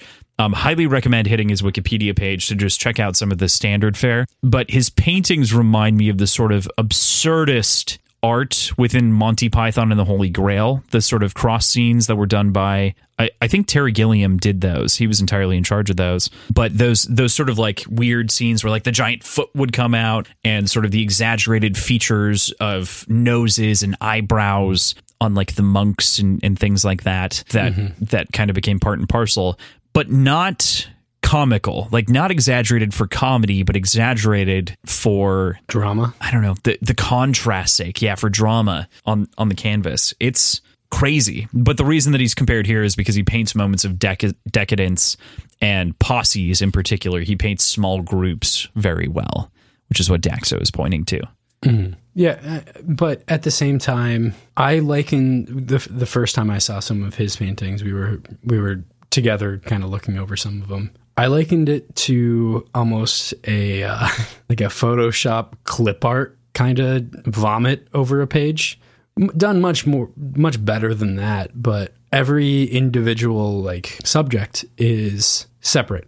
It does not seem to like blend together between subjects. They they are busts of people that are just kind of plopped on a page, one in front of the other. Yeah, that one was really really interesting. That sort of style seemed to uh, penetrate through most of what I saw. Yeah, yeah, because you're you're talking about the the I think it's Jesus at Palante painting, right? The Speci- the one with the It, specifically, yes, that one is yeah. aggressive, but, but that it, feeds that feeds into everything else that he did too. Um, we're not art critics by any means, but it felt I am. it felt obvious. I'm, well, I'm looking upwards with my nose upturned at the at the screen and the microphone. No, I'm not a fucking art critic. but but it seemed it's that seemed like a very obvious and easy read on the entire piece as a whole. Like it seemed Yeah, it seemed like that was clearly something he was going for was sort of the the hard edges on a number of people's faces and then sort of Jesus himself had a very soft face which was interesting it felt like they were plucked from individual portraits like you said like it felt like somebody went through ye old uh, Time magazine and clipped out people's like, portraits. it's so taped true a- taped them to a canvas. and i think that speaks to the truly absurd moments that we're comparing it to with monty python little sketch bits that happen in between where god shows up with his big face and his jowls drop in the puppeteering kind of way you know? Exactly. Yeah. So Lorn, I mean Darrow, almost feels like Lorn um, in, in these moments. Because man, the way that Darrow reflects on these, that's that's so good. That was, yeah, well done. Um, I, I just find it so funny because Darrow feels so so close to Lorn in these moments. He feels so similar. There's so many overlapping traits, and I can't help but think that this is exactly what Lorn was thinking, but with extra decades of experience, just exacerbated to the extreme. Yeah. Which is why he was so protective of his family ultimately, and that's why he chose Darrow in that moment, knowing that he was gold. But uh, specifically the line, "This is how life should be. This peace, this laughter." You know, I think that's the the thing that any war hero would strive for is is those times at home, but knowing potentially that you have to go back out there, and that's that's sort of the fantasy and the dread behind this entire chapter. I don't know it off the top of my head, but I feel like this is probably a fairly well explored trope of an active warrior with a family, as far as literature goes. I wish it was um, better at the very least in uh, in fantasy and sci-fi. I don't think it's as well explored. Oh, but I'm not definitely. talking fantasy sci-fi. I'm talking more like historical, like hero's journey kind of deal. I I would definitely hope so. I just haven't had that experience personally in in my reading. There's only one other character that approaches this that I can think of actively in the things that I've read. And I don't want to talk about it because we're going to read that book series eventually. Okay, I was gonna say it, it kind of reminds me of Odysseus. Yeah, at a core right. level. I'm assuming that's not what we're going to read. No, no, we're not going to read the Odyssey. I do, I do understand where you're coming from there, though. Uh, so many of these stories, of course, are based on Odysseus and, and sort of that. I mean, just Journey. hero- heroes' journeys journey. in general. Right. I mean, there's uh, Joseph Campbell's. Yeah. there's Odysseus. There's fucking uh, oh, what's starts with a G? Like one of the first published like works of fiction. Shit, The like Gilgamesh, like the Legend of Gilgamesh. Gilgamesh. Yes, that's the one I'm thinking. Got it. Yeah, Gil- Gilgamesh is definitely you're you're right. No, no doubt. I'm just trying to think of, you know, I, I'm thinking contemporary. I'm thinking Oh, yeah. contemporary fantasy. Yeah, I'm yeah. thinking a lot of those things because obviously there's so much foundational stuff that's there. Especially the Odyssey is a great example. The closest that I can think of is there's some Michael Crichton books that can deal with this, but it's not. It's not a. It's not a galaxy spanning thing. It's not like we're talking about in Alexander the Great in fiction, you know. And we kind of with Darrow, we kind of are talking about an Alexander the Great sort of character, sort of conqueror. I mean, yeah, we basically are. Yeah. I love the way that this chapter ends in this soft moment with Mustang asking Darrow to consider retiring and reflecting that these should be everyday moments, not occasional memories, that these like happy times should be forgettable and they should have so many of these logged that it doesn't need to be its own slide in the slideshow. It should be lost in the abyss of slides. And I, I really, for whatever reason this time, this chapter hit me particularly hard. And the sort of way that you might like lie casually to someone you love to indulge their fantasy temporarily just I don't know, it just hit. But then there's that like moment of acceptance that you have where you just know that it can't be that way and that's that's where you know Darrow kind of ends most of this chapter with right where he says we've played the game far too long to walk away. I take her hand. My wife is quiet and the fantasy drips away. Our familiar friend dread creeps onto the balcony with us because deep inside in the shadowy chasms of ourselves we know that Lorn was right. For those who dine with Warren Empire the bill always comes at the end.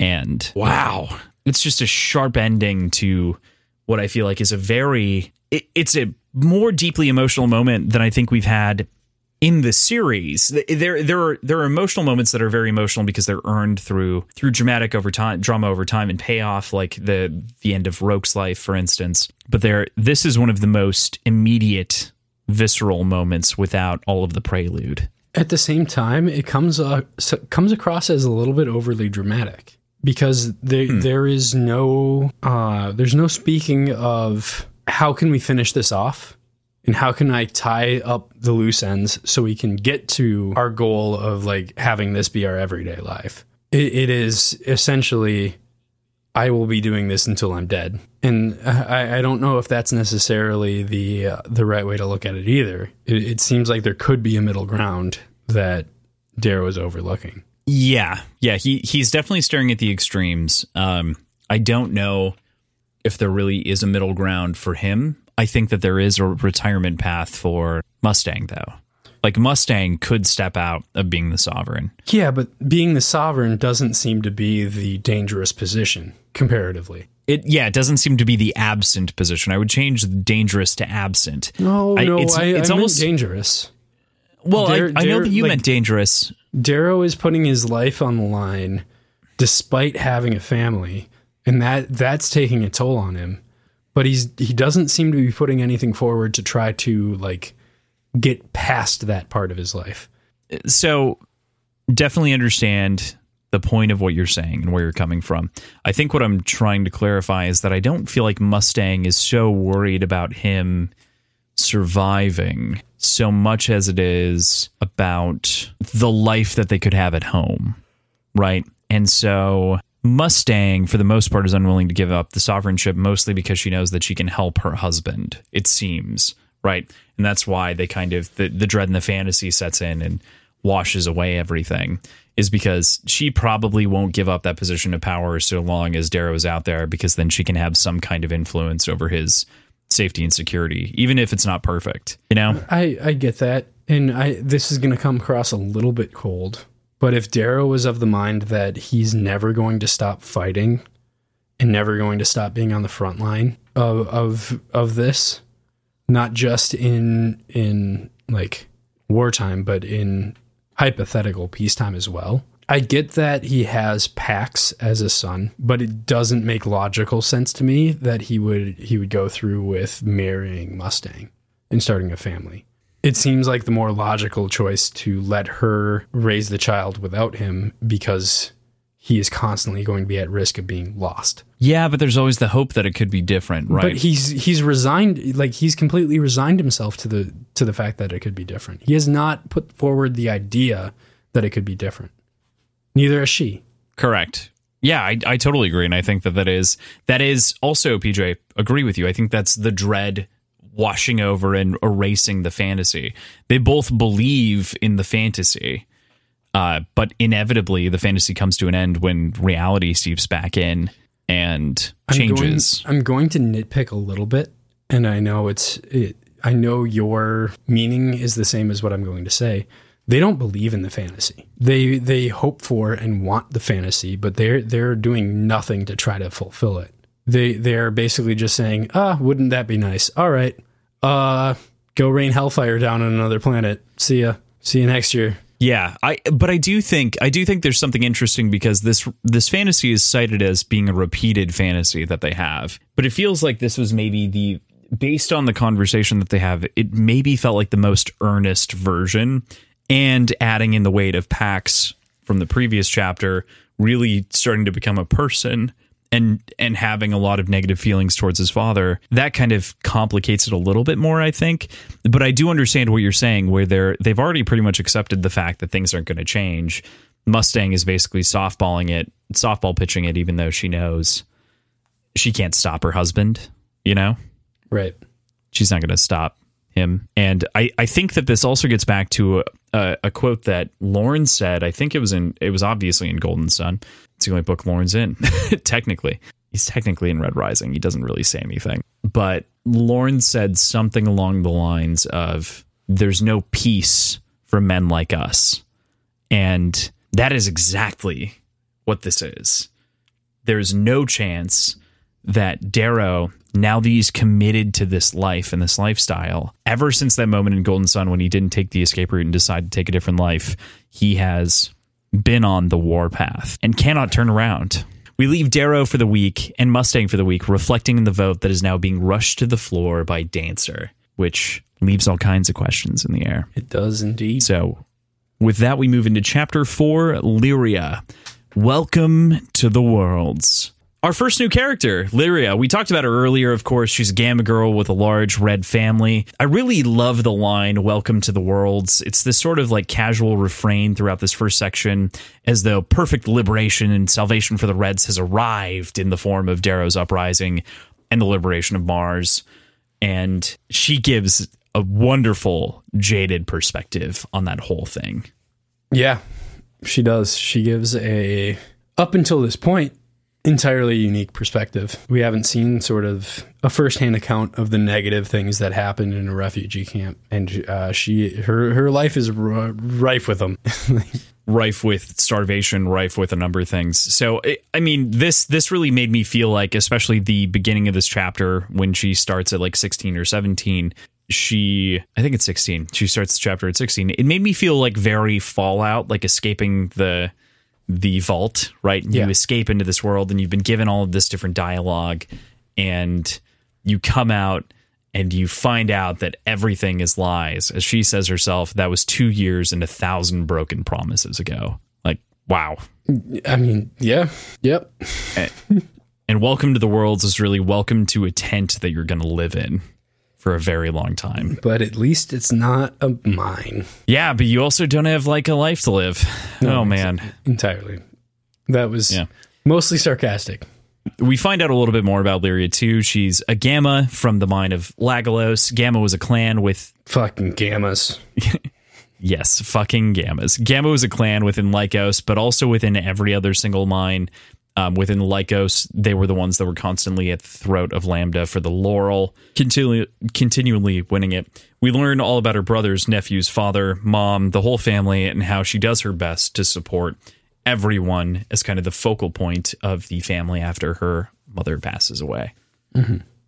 I, I really like the line I used to think my world is permanent because I think it's so excellent at describing the that single line I think does such a good job of describing the loss of innocence really within her character. We've we've barely been introduced to her and we already know that she's been stripped of something that she had before over the last 2 years and that's that's stripped away from her because she has to take care of her family. Yeah. Her dad, who's kind of suddenly a potato. Yeah.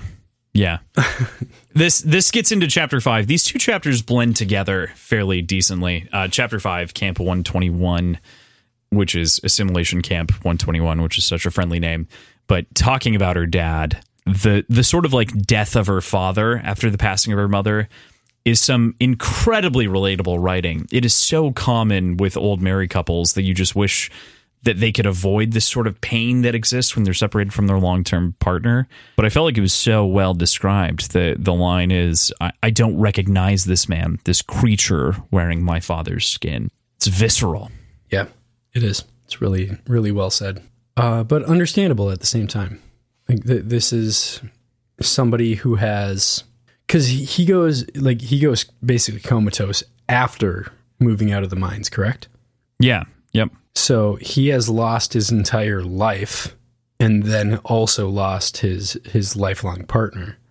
So it's it's hitting even harder than it would normally, you know? Definitely, definitely because there's there's just this extra layer, extra element that it, like he is kind of choosing to be this way, but he's also out of work, which was so he he like lost two foundational components to himself almost at the same time. And that's why he kind of like melts down into this nothing burger of a person is is is because of that. And I think that's why she's so resentful. You brought this up in our pre-show, but she uses the word this creature and you you made a really good point about that being so dehumanizing to Yeah. what he is. Yeah, it's entirely dehumanizing, but at, at the same time, uh, there's a parallel to the to the phrase "creature comforts" in that he has lost his wife, he's lost his life, he's lost basically fucking everything. He he's essentially just vegetative. Does it ever say what he's actually doing every day? Is he sitting in front of the TV? Is he or the hollow cube? Is he just laying in bed? Is he comatose? Is he just kind of absent? I can't recall. It it does. Okay, so the the section that we already talked about was I don't recognize this man, this creature wearing my father's skin. It just eats and shits and sits there watching the HC. Still I shove the anger away, feeling guilty for it, and kiss him on the forehead. I tuck his blanket in a little bit under his bearded chin and thank the veil there's no soil in his diaper. I mean, he's he's a vegetable essentially, and Almost by choice seemingly to by some choice. degree. Exactly. Yeah. which is tough to deal with, but not necessarily unheard of. It just it, it seems it seems like she thinks it was in his control, and I'm curious if that's the case, Yeah. or if he's actually just effectively brain dead. Right. Man, it's it's a tough section to even think about to some degree because he like we said earlier, he was stripped of his identity in both the fact that and and his entire worldview, where he was a he thought that the room, uh, the the roof over their head that was the rim of the mine was the sky. And when they go outside, he he loses his job. He gains a perspective that there are other worlds than these. He There's a loses world his on top wife of the shortly they living in. thereafter. Yeah, yeah, and everything changes for him all at once. You know, you can't blame him, and at the same time, you can be really fucking mad at him and definitely blame him for putting this all in Lyria Right. because he, she is now responsible for all of the other siblings in varying degrees. I mean, there are some, she has some older brothers, but she's also now taking care of some nephews of her sisters because mean- she has to go Shouldn't this all be handled by the man of the house? good good joke good joke speaking of Tiran um we'll, we'll get there we'll get there in a moment. But man I, I think this also feeds into kind of the the sort of trope that happens a little trope very loosely that happens with her off the bat with uh, with the nephews watching VHC and talking about how and and her kind of lying to them and talking about how yes, your dad is definitely out there fighting with Darrow and uh, Orion and everyone else and Warlock too. Uh, kind of in a in a positive way to sell the war to them and spin it to them. It's a very it reminds me so much of like C.S. Lewis and a lot of those kind of mm. moments talking about the war and things like that. Yeah, feels it, it feels like tropey, but it it's well well done. Really, really like kind of the the imprint of false hope and hopes and dreams. So they go to bed thereafter, and there's there's a disturbance in the night that sounds like a ship flying overhead and Tiran and a number of the other people in the area believe that it could be something else, including her sister with the two nephews. And so they decide, Tiran and Lyria decide that they're going to investigate, but Lyria needs to actually get dressed or prepare to go. And so there's the man of the house line, of course, that's there. Where it's like, I'll go take care of it. I'm the man of the house. Uh, and she's like, No, no, no, you fucking moron. Don't do that. She like laughs and, uh, so loud at him, scoffs at him. Yeah, right, right. Like very literally, her last interaction with her brother is laughing at him for trying to overstep these boundaries. And because of that same foolishness, he dies very tragically. Well, sorry, Tiran. Because of the the foolishness and because of uh, one of our good old friends from the first book. it's it's worth talking about. What do you make of the mysterious group, the Red Hand? I mean, clearly, clearly, it is the uh, the evolution of the Red Legion. Which, mm-hmm. if I will say so myself, Red Legion's a way better name. I feel like the Red Hand gives a very feels more terroristy. Legion feels more army. Legion feels more villain. Hand feels more band of loosely connected adversary. I don't know. That's the feeling I'm getting off of it.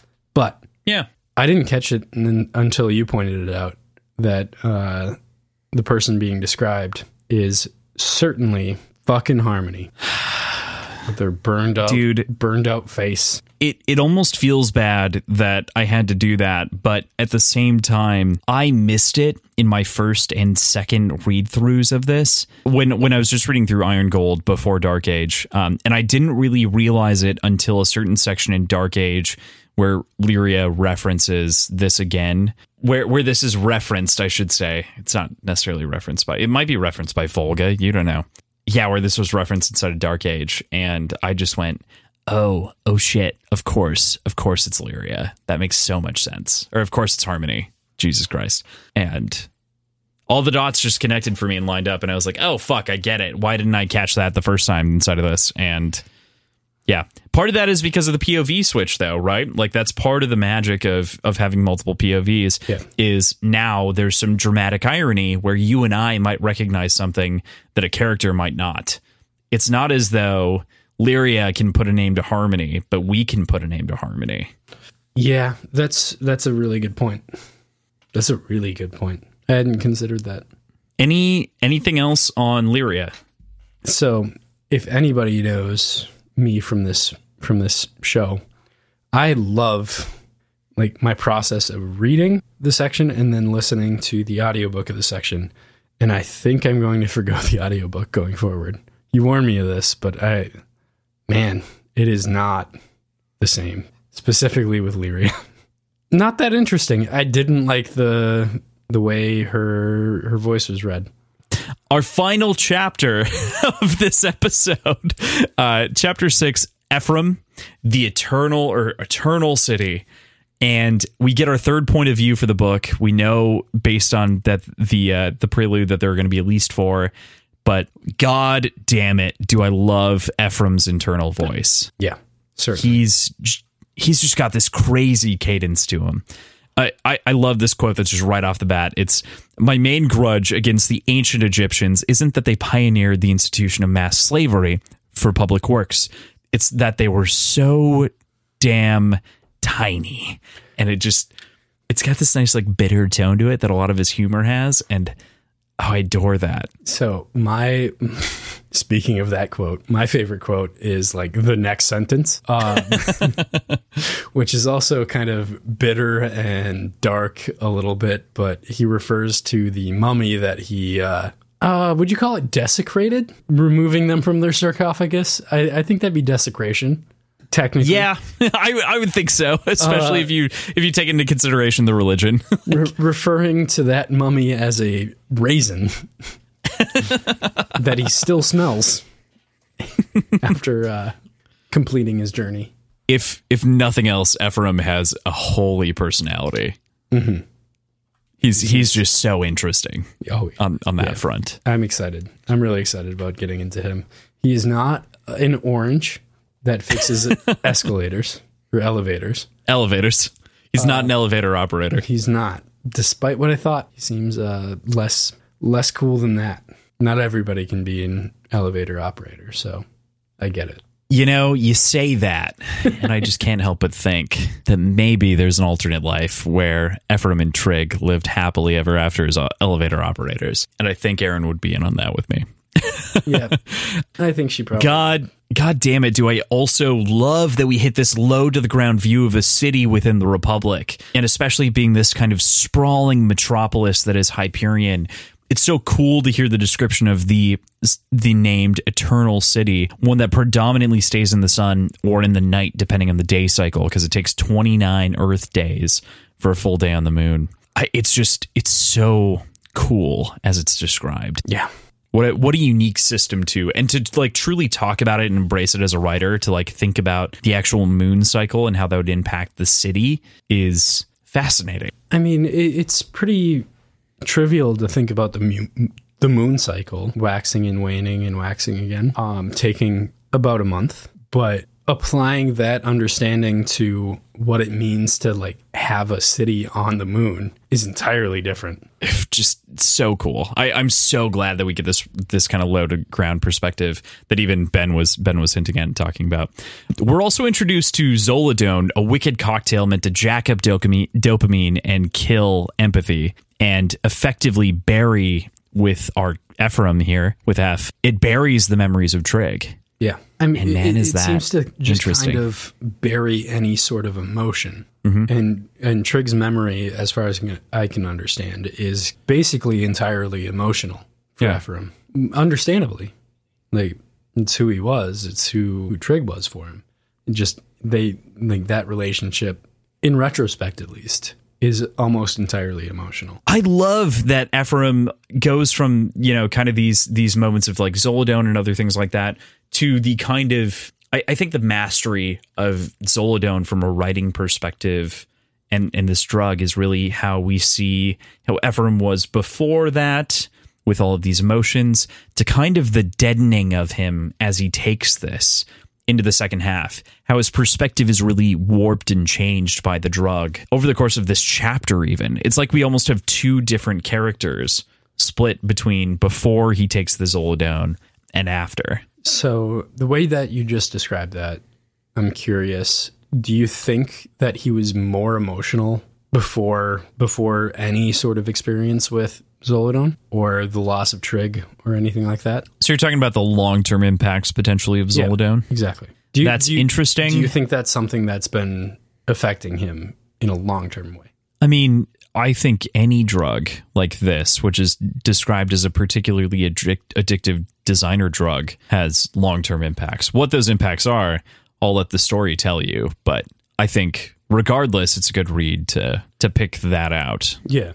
I'm I'm not necessarily trusting Ephraim to be who he has been who who he's been presented to be in previous books. Well, he's he's kind of an unreliable narrator, right? Like a little bit later, he he says something along the lines he's he's reflecting on his past and he's just got this I was a different person then kind of bent to him, right? He says, "I remember boarding the tram to come to the city center wearing the winged pyramid pin they gave us, puffing my chest out when high colors would nod to me or low colors would step out of my path. Stupid kid. He thought that pin made him a man. It just made him a pet." And nowadays, it'll get you scalped. And that is so much harder even than the joke that he told earlier, right? And it just, I, I think it speaks to kind of the way that Zoladone affects his personality.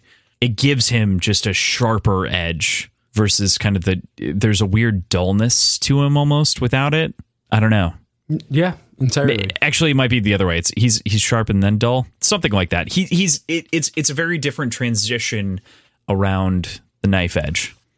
And you know, I, I think I think I skipped over it a little bit, but we get a whole cast of characters here that are introduced too with uh, with Trig.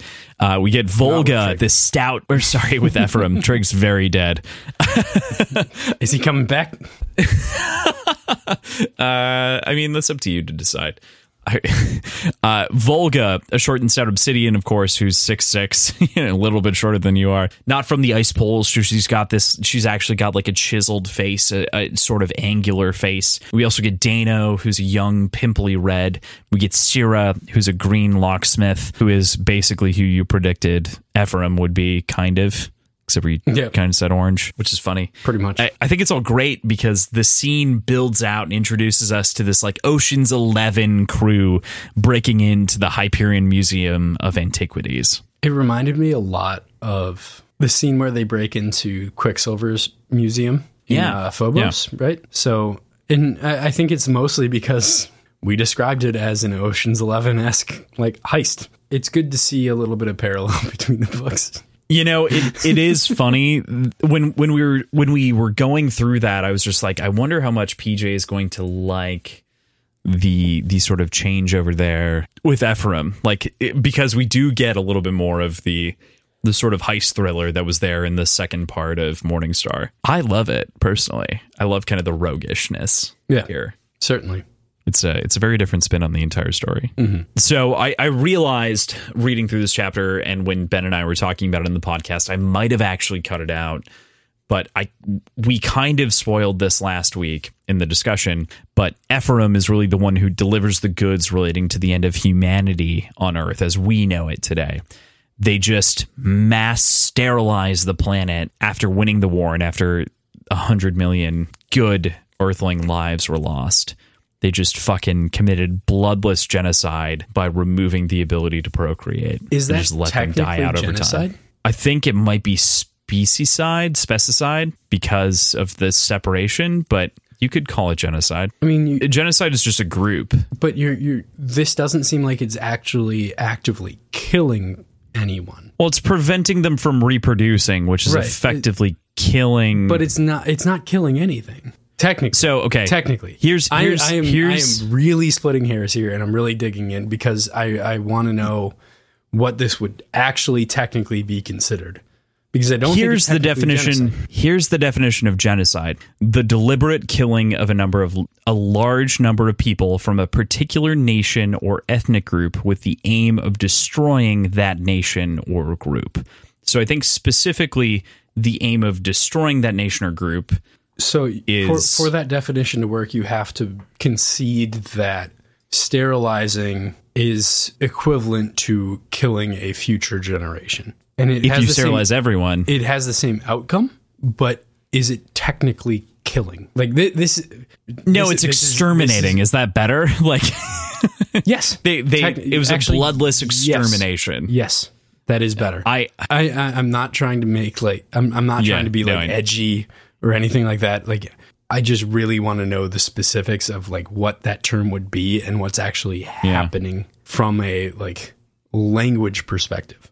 And I I, think I- it's technically a fairly specific action. so this this still has the to me this still has the feeling of genocide Oh, i would say it's also maybe it also may be a xenocide if you start to consider them as separate species and if you consider the golds to be alien enough it might potentially be xenocide Mm-hmm. and it's definitely an extermination but i don't feel like bloodless genocide is that far outside of the the realm of possibility when you look at this it's just it's a it's a terrifying it's a terrifying moment it's a terrifying line it's a great paragraph and having ephraim be in the moment of the Zoladone being the soulless character to deliver this harsh note about the conquering and sort of the exhibits that surround him is just fantastic because he can deliver it without empathy. He's just like they just mass sterilized the planet after winning the war. It was just the move.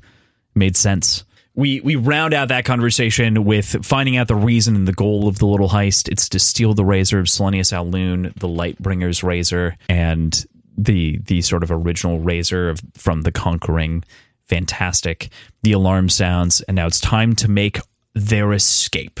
And that's where we end for the week. Yeah, that's that's where you uh, that's where you dropped me. That's where you got me to That's to sit and wait for a little while. there I, I we settled on this beforehand but i don't think that there are any really good predictions to really make at this point and so i don't think we're going to do predictions this week it doesn't really make sense Right. I agree. I, the only thing I would ask is, do you have anything else to say about any of the characters? We talked about Lyria, I think, at length. We talked about Darrow, of course, at length, and and sort of the relationships there. We kind of have buzzed through Ephraim a little bit, but I just wanted to see if you had any other feelings or thoughts uh, there. I mean, obviously we know Darrow, but the other two, I feel like we just need more time with them to really understand what's going on. I, I, I have thoughts and I have feelings and I have ideas, but none that are well enough fleshed out or developed to share here. And uh, Sure. I'd rather wait to see narratively how things go. So Okay. With that, next week we'll be reading through chapter 12. What you heard me is that? correct. did I I've hear you correctly? Triple checked. I've triple checked. We'll be reading through chapter 12. through chapter 12. So up until chapter 13. So once you see 13, Correct. stop reading. But Correct. when you see 12, continue reading until you see 13. Correct. Is that is that right? that is a fair description. Okay. Are you going to come at me like in a couple days and say, "Hey, sorry, fucked up again." It's actually No. until chapter 12. I triple checked. I have everything bookmarked inside of my book. Okay. I double checked there. I double checked our calendar. But yeah, we are for sure through chapter 12. I guess uh, I guess that's where we're dropping you. If you want to keep listening, you can hear me talk about how you can help us, which is a pretty cool thing to do. And all you got to do is like I don't know, find somebody who you think would like us and tell them, "Hey, you might like them." That's that's really like the most important one. Uh but if you've got nobody who you think would like us cuz we're just crazy horrible people which i mean if you listen to us and you think we're horrible people but you still listen to us you're a horrible person too. So take that for what it is. But um you could also leave us a five star review on the podcatcher of your choice that helps us in getting attracted by other other people that might like us other people like you if you are so inclined to follow us on Instagram or Twitter, we are at Words Whiskey Pod. We love interacting with anybody who follows us. We have so many different conversations going with listeners and with friends and with other podcasters and just in general, if we get a message on either of those, we will respond. Like it's it's both of us do, and uh, it kind of gets annoying because when I'm in the middle of a conversation with one of our listeners and Crossland like looks at it, I don't get that notification. But we're both pretty pretty in tune with it and pretty on top of it. So, and vice versa.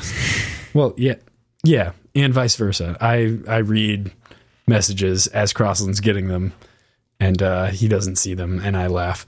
But um, it's one of our favorite things is interacting with all of you lovely people. So please follow us on Instagram and Twitter. And uh, check out the drinks that we've been having at our top shelf on wordsandwhiskey.show. I think that's it. I think that's all the plugs that we got to make. Sound good? Did I miss anything? Sounds good. All right. No, Perfect. sounds good. Oh, uh, Aaron. Aaron says that she will personally attack you if you don't leave us a five star review. So Oh, she will. Just keep that She in will- mind. She bites, I'm pretty sure. She seemed like she's got very vicious teeth. She was very upset when she looked at our podcast reviews and saw that someone left us a one star. So Oh, uh, we definitely that. need. Oh yeah, we we have a we, have one one star review. Fine, um, for something somewhere. But I, I, she was very upset. She was going to hunt and seek and kill that person. Um, so be very unfortunate person. for you. Yep, that would be unfortunate. Five stars only, according to Aaron. All right.